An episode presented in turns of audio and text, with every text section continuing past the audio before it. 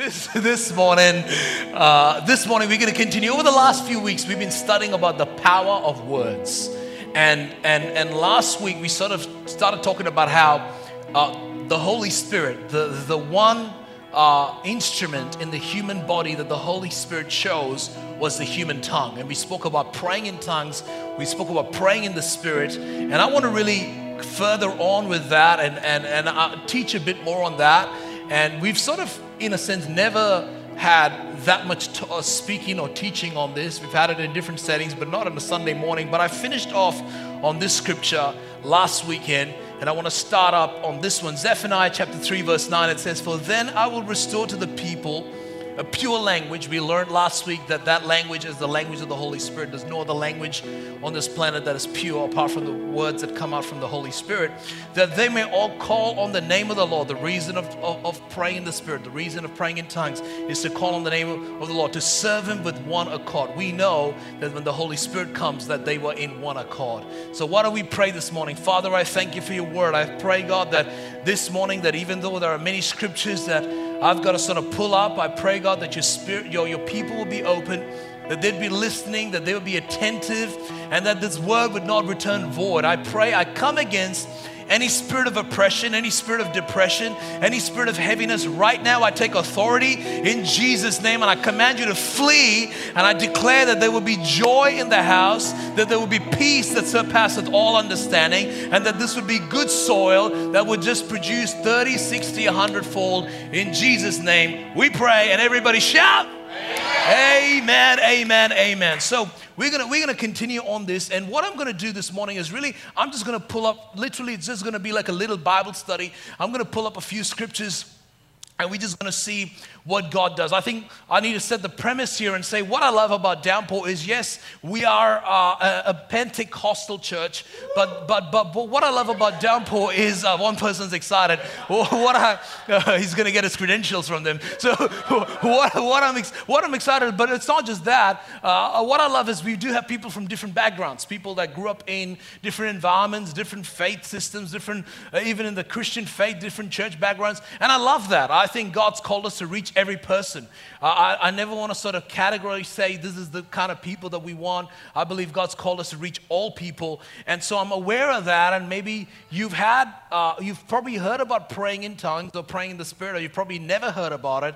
And maybe you have, but your experience with it was not all that great, or probably you have never, and you're just sort of a bit, bit confused. And my prayer this morning is that, that I would be able to demystify some of the things and maybe even help us understand a bit more. Uh, I think one of the things that people get a bit hurt or offended about is when people start saying, if you don't speak in tongues, you don't have the Holy Spirit.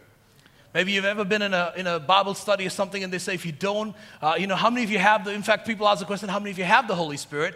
And then, or do you speak in tongues? If you don't speak in tongues, you don't have the Holy Spirit. And that's a bit offensive uh, because maybe you're here and you're like, I don't speak in tongues, but I have the Holy Spirit. And I want to tell you right now, you're right. You have the Holy Spirit. The Bible says that we cannot confess that Jesus is Lord without the Holy Spirit.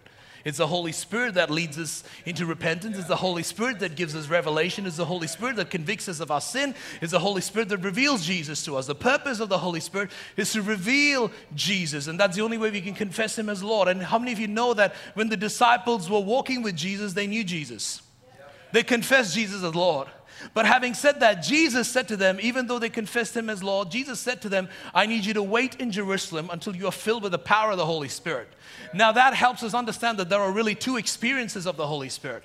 The Holy Spirit reveals Jesus to us, but Jesus does not just want us to have a revelation, Jesus wants us to have a manifestation. Jesus wants us to have the power to empower us to live this life. How many of you know that just knowing about Jesus doesn't help us in life?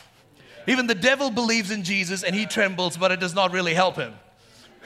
Even the devil believes the word, but it does not mean he has power. All power in heaven and on earth has been given to the Holy Spirit. And Jesus said, I know you believe in me, but the way you access this life of power, the way you access this life that Jesus speaks about, this abundant life, is by the Holy Spirit. And Jesus commands the disciples, the same disciples that confessed him as Jesus, that confessed him as Lord, the same disciple that knew the Holy Spirit or had the Holy Spirit, he asked them to wait for the power. In fact, last week, I'm not going to spend too much time, but we studied Acts 1 and 2, where the Spirit of God came and they began to speak in unknown languages. But the problem is, even with what happened in Acts 1 and 2, there are so many doctrinal circumstances. Some, some uh, denominations, some movements believe that the reason why they spoke in other tongues was because God gave them the missionary anointing is because God wanted them to speak languages so that the gospel could be. There was no Google Translate, so God needed to employ the Holy Spirit to translate the gospel. And so there's a bit of theory and there's a bit of theology on that. And so sometimes people say that was a one time incident. But what I want to do this morning is I want to pull up every single incident in the book of Acts that when the Holy Spirit came, something else happened. In fact, I'm just going to, you know, sort of like spoiler alert. Every single moment the Holy Spirit came in the book of Acts, they spoke in unknown tongues and they prophesied. Every single moment. And you're like, yeah, that was probably just in the book of Acts, but we're going to see some things unfold. In fact, I'm calling this sermon That Which You See and Hear. Because in Acts chapter 2, when the Holy Spirit came, Peter stands up. We spoke about Peter's foul mouth. If, if, you, if you did not listen to last week's sermon, I want to encourage you to listen to it if you weren't here, because I'm just sort of this sort of part two or point two from there. But Peter stands up because they're all speaking in tongues. There's a lot of confusion. And he says in Acts chapter 2, verse 33, now he is exalted to the place of honor in heaven. He's talking about Jesus as at God's right hand, and the Father, as he had promised, gave him the Holy Spirit to pour out upon us just as you see and hear today. Uh, the original translation says, that which you see and hear. This tells me something that whenever the Holy Spirit comes, there's something you're gonna see and there's something you're gonna hear. You get it? Like, like whenever the Holy Spirit comes, sometimes I hear people say, I have the Holy Spirit. Well, like, is there any evidence? Oh no, I'm, I have the silent Holy Spirit he's on mute. You can't hear him, or you can't see him, or there's nothing happening. Uh, I'm praying in English, but it's really in tongues. And but I want to encourage you this morning. Whenever the Holy Spirit came, there is something that is obvious. There's something that you see. There's something that you sense. That which you see and hear. Every moment in the Book of Acts, the Holy Spirit uh, turned up. In Acts chapter 2, for example, you know that there was something that was seen, there was something that was obvious. I want to now read Acts chapter 8, another incident in the Bible where the Holy Spirit came. It says in verse 12, but now the people believed Philip's message of good news. So, just to give you context, Philip went on a, on a, on a mission trip to Samaria. He went as an evangelist. These guys did not know about Jesus. He shares about Jesus. They get converted to Jesus. They, they confess him as Lord. It says, concerning the kingdom of heaven in the name of Jesus. As a result, many men and women were baptized. So, these guys are not just being saved, they're not just lifting their hands and saying, I want to know Jesus. They're getting wet there. They're getting baptized in the pool of water baptism and all sorts of things are happening. But we read in verse 13 then Simon himself, there's just one of the guys in Samaria, believed and was baptized. He began following Philip wherever he went, and he was amazed by the signs and great miracles Philip was performing. So I want you to see this. Philip was not just sharing the gospel, he was demonstrating the gospel. People were being healed, people were being saved, miracles were happening. How many of you think there's, there's Holy Spirit when that happens? How many of you think that's something the Holy Spirit does? But check out what it says in verse 14. When the apostles in Jerusalem. So Jerusalem's another city, the main HQ where the Holy Spirit first came. When the apostles in Jerusalem heard that the people of Samaria had accepted God's message, they sent Peter and John there. Now, why would they send Peter and John? Isn't Philip already there? Check out why in verse 15. As soon as they, who? Peter and John, as soon as they arrived, they prayed for these new believers to receive the Holy Spirit. Wait a minute. Don't these guys already have the Holy Spirit? I mean, they just confessed Jesus as Lord. They just got water baptized. Now, why was Peter and John praying for them again? Because, friend, I want you to understand that the Holy Spirit, one of the purposes of the Holy Spirit is to convict us of our sin and to reveal Jesus to us. But the other purpose of the Holy Spirit is to empower us and to fill us and to allow us to pray in the way that God's called us to pray. And what Peter and John were saying was, I know you've been water baptized, but you need to be baptized with the Holy Spirit and power and fire. And what begins to happen is you will begin to speak speak in other tongues and you will begin to prophesy. They were saved, but they hadn't received the Holy Spirit. It says in verse 16, in case you're not sure, the Holy Spirit had not yet come upon any of them. Can I say to you, when the Holy Spirit comes in you, you confess Him as Lord. When the Holy Spirit comes upon you, you begin to speak in other tongues. They had only been baptized in the name of the Lord. In verse 17, it says, And Peter and John laid their hands upon these believers. They received the Holy Spirit. And then it says in verse 18, I don't want to focus so much on Simon, but I want to focus on what happened. It says, When Simon saw, now how did Simon see? How did Simon see that the Spirit was given? Did a bird come? Did a lion come? Did, was there fire? Like, how did he see? I believe what he saw was them speaking in unknown tongues. He saw them speaking in a foreign language. There was an evidence that which you see and that which you hear. And I'm just, this morning, all I'm doing is I'm just reading scriptures and I'm believing as I'm reading scriptures, maybe your faith is being lifted up, your appetite is in a fresh place, and you're saying, I'm, I'm beginning to understand what God is saying. The next incident I want to look at is in the life of Apostle Peter. And in Acts chapter 8, Apostle Peter is preaching. And it says in, uh, sorry, Acts chapter 10, it says in verse 44, even as Peter was saying these things, the Holy Spirit fell upon all of them who were listening to the message. I love what it says. It says all who were listening. It doesn't say all you who were hearing. I think all of us are hearing, but there's one thing to hear, it's another thing to listen. And listen is being positioned where you're saying, I'm listening to this message because God is speaking to me. I'm listening to this word because God is doing something in my life. I'm, I'm preparing my heart for God. So there was a hunger that caused them to listen. But even as he was talking, it says the Holy Spirit fell upon them. Now, how did that happen? Because I believe what happened was that the Holy Spirit began to come upon them. They began to speak in a foreign language. Some sort of manifestation began to happen. It says in verse 45 the Jewish believers who came with Peter were amazed that the gift, there we go, of the Holy Spirit had been poured out on the Gentiles too for they heard them speaking in other tongues and praising God. How did they know? Because they were also speaking in other tongues. Isn't it funny? The theologians say that in Acts chapter 2, the reason why God gave them the ability to speak in unknown tongues was so that they could save the Gentiles.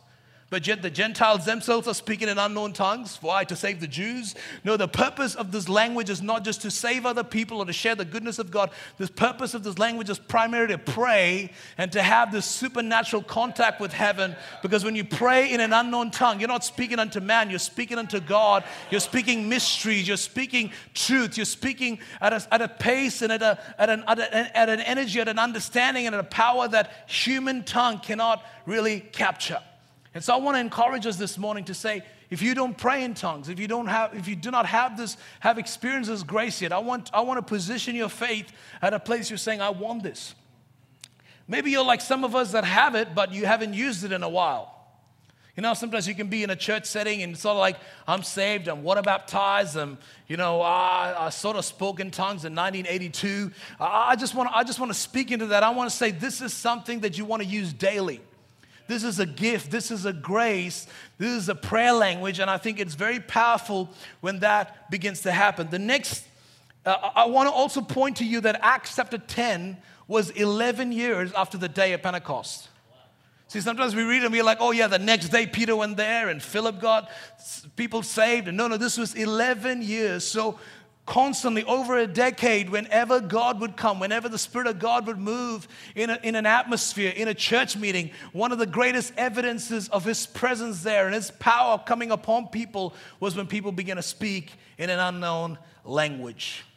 And I like uh, the story of Paul. If you don't know the story of Paul, Paul was not always Paul. His name was Saul, and he hated Christians, and he was sort of on, a, on, a, on, a, on, this, on this journey to take out people. And the Bible says that he has this massive conversion and he encounters God. They call it the Damascus Road encounter. He encounters Jesus. And so um, I'm using Paul as an example because even in his own encounter, I won't read the scriptures, it says that there was a guy that God, God used called Ananias. And when Ananias prayed on him, prayed for him rather, the Holy Spirit came upon him. Again, now you might say, but there is no evidence that Paul spoke in tongues. Well, let's read 1 Corinthians 14. In fact, this is what Paul says I thank God that I speak in tongues and more than any of you. And, and, and here's the amazing part if there's anybody that's taught more about this topic in the Bible, it's Apostle Paul, who's written three quarters of the New Testament. And it tells me something that when you pray in this language, when we pray this way, God fills you with mystery and understanding and revelation and knowledge that is beyond what you can humanly handle. And it's powerful, church. I want to encourage you this morning. In fact, if you're here and you're like, I, I want to receive this. Well, I want to encourage you to stay for the 11 a.m. Because at the 11 a.m., we're going to pray for people. We're going to pray for God to touch you.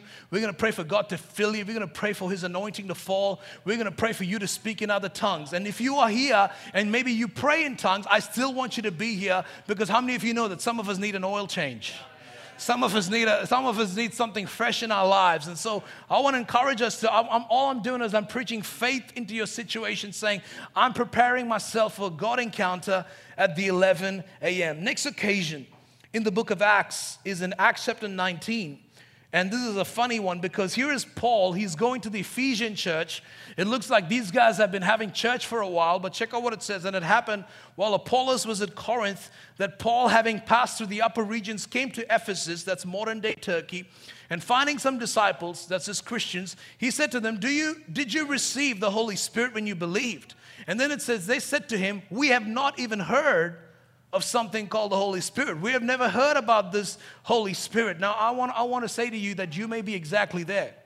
You might know Jesus, and maybe you've been coming to downpour, and you're like, you've maybe heard someone up here saying a few words, and you thought maybe I was speaking in my mother tongue when I did that. You might have, you might have, you might have just heard someone say something, and you thought it was gibberish. I want to encourage you. Maybe you've not had much experiences in this, but what I love about this text is Paul doesn't even take time to explain it. He just starts praying for them. So it says in verse 3, he said to them, Into what then were you baptized? They said, Into John's baptism. Then Paul said, John indeed baptized with a baptism of repentance, saying to the people that they should believe in him who would come after him, that is on Christ Jesus. Verse 5, when they heard this, they were baptized in the name of the Lord. And when Paul had laid hands on them, the Holy Spirit came upon them. And again, there you go, and they spoke with tongues and prophesied. Can I tell you, church, tongues was not just a one time occurrence that was for the early church, it was an ongoing experience. And I believe the reason why there's so many Christians in church that are depressed is because we are not filled with the Holy Spirit. And it's almost like we need to, we need to show that we are happy. Even this morning in worship, I felt 80% of this church was unhappy. I'm not joking. I, I, really felt when I walked in, I felt a spirit of depression in this room. I turned to Lee and I said, There's something in this room. We've got to break this open. And I began to feel the Lord was saying it's because the church is not praying. Church is not utilizing that spirit. And now you're like, Oh, we need to have more prayer meetings. No, you need to have more prayer meetings in your car. You need to have more prayer meetings in your home. You need to have, let's just live a life of prayer. And can I say, it is very difficult to pray when you don't speak in tongues. When I pray in English, I can only pray for five minutes. But when I pray in tongues, I can be doing stuff. I can be, I can be doing all sorts of things, and I'm just using this prayer language. Can I say it is a powerful, powerful thing that God has for us? I want to take a few minutes to share some scriptures. Um, uh, those are all the scriptures in the book of Acts that talk about tongues. But I want to share some scriptures that sometimes we have a wrong understanding about. And there's some very popular scriptures. Uh, this one particular one has to do with the will of God. Uh, it's the one that's said to you when you can't make a decision, or when the other person has really failed you, or when you didn't get the job, or someone's rejected something. And there's a scripture that goes something like, All things work together for the good for those who love God and are called according to his purpose. How many of you have heard that scripture? Yeah, it's a very part, like three of us. Can I ask that question one more time? How many of us heard? A few of us. Okay, that's great. All things. You know, it's like one of the like you can you can say that scripture.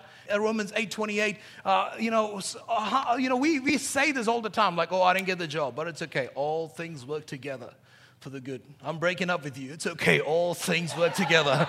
You know, I'm quitting this thing. All things. It's, it's a great, it's a great scripture, isn't it? It's like one of those, it's like the disclaimer from Optus when we're trying to get out of the plan.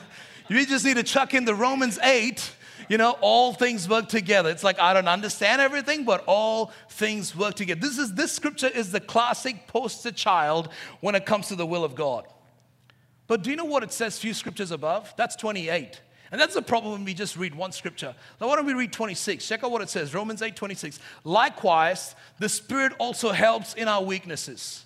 So when, when, see, the problem with our generation is we think weakness is sin. The Bible doesn't call weakness sin. Let me tell you what the Bible calls weaknesses. One of my weaknesses is I struggle to pray. One of my weaknesses, I do not know what the will of God is. Why? Because I'm a human. I do not know how God thinks. I'm not God. If I knew how He thinks, I would be God. So those are some of our weaknesses. Those that word weakness there is not sin. That word weakness there is human limitation. So let's read it again. Likewise, the Spirit also helps us in our human limitation. Likewise, the Spirit also helps us when we do not know the will of God. Likewise, the Spirit also helps us when we do not know how to pray. Likewise, the Spirit also helps us when we do not know the plans we have. But then check out what it actually goes on to say, for we do not know what we should pray. How many of you think that's a relieving scripture right there? I don't know how to pray. Thank you, Paul. You're saying exactly what, I, what I'm thinking. I don't know. We do not, literally, the Bible is saying you don't know how to pray. We do not know how we should pray for, as we ought to. But check out what it says. But the Spirit the Holy Spirit Himself makes intercessions with us with groanings that cannot be uttered. You know that word there, uttered? People think it's like this mystical underbelly thing that the Holy Spirit is doing. No, that word uttered is that cannot be humanly uttered. But when you pray in tongues, you are uttering those things because the Holy Spirit is praying through you. Verse 27 Now, He, who is He? The Holy Spirit. The Holy Spirit. Now, the Holy Spirit who searches the hearts knows what the mind of Christ, a uh, mind of the Spirit is because He, who? The Holy Spirit, makes intercessions for the saints. Who are the saints? Me and you. Makes intercessions for the saints according to the will of God. I shared this last week. There have been times when I prayed in English saying, God, make this happen, God, make this happen. And then I pray in tongues and I re- realize I'm praying exactly what I pr- I'm praying exactly opposite to what I was praying in English because the Holy Spirit was praying the will of God. How many of you think that's relieving? When you do not know the will of God, that you can pray in tongues, you can pray in the Holy Spirit, and He will begin to speak and communicate the perfect will of God. I may not know the will of God, but the Holy Spirit who lives in me knows the perfect will of God. And when I pray in tongues, I am praying the perfect will of God. This is such better preaching than you. I'm going to clap myself happy this morning. The Holy Spirit prays the perfect will of God. And then in verse 28, we reach our poster child scripture when it comes to the will of God. And we know all things. What things? My weakness, my humanity, my lack of knowledge of the will of God work together. In other words, this is what Paul is saying. You stuff it up by the way you pray and by the way you live, but as long as you're making room for the Holy Spirit, He will make all things work together for the good of God that are called according to His purpose. Here's another one. Just like we've got a poster child for the will of God, we've got the poster child for prophecy. The poster child scripture. No eyes have seen. Laughter, nervous laughter in the front row. No, no ears have heard. How many of you heard it? Oh, thus he, thus he said the Lord. Oh, thus he. No eyes have seen. No ears. I mean, the moment the prophet says that, we're like, we're shaking, we're trembling, and it seems scriptural, right? Let's put it up. Let's put it up. 1 Corinthians chapter 2, verse 9. As it is written, eyes have not seen, nor ears have heard, nor have entered into the heart of God the things which God has prepared for those who love Him. So we, uh, that's right. I did not know the will of God. I cannot know the purpose of God. My eyes cannot see. My ears cannot hear. God's purposes are beyond me. But why don't we read the next part? Verse 10. But, but now God has revealed them to us through his Spirit. For the Spirit searches all things, yes, the deep things of God. Paul is saying, Your human eyes cannot see it. I've just like broken. Somebody wrote a two page blog on it. You're like, I got to take that down right now because that's com- completely destroyed my whole theology. But this is what Paul is saying you cannot humanly see it, but there's a spirit that lives in you who is called the Holy Spirit who can see it. And when you make room for the Spirit of God, when you make room for the Holy Spirit, all of a sudden you begin to see. I don't know if you know this, but even when you're sleeping, the Holy Spirit's awake. You know, some of those dreams that you've had, that's Him speaking to you. The deep things of God. Check out in verse 11 For what man knows the things of, of a man except the spirit of a man which is in him. He's talking about your spirit person. He's saying your spirit person is alive and well. Even so, no one knows the things of God except the Spirit of God. He is saying to us, we are limited.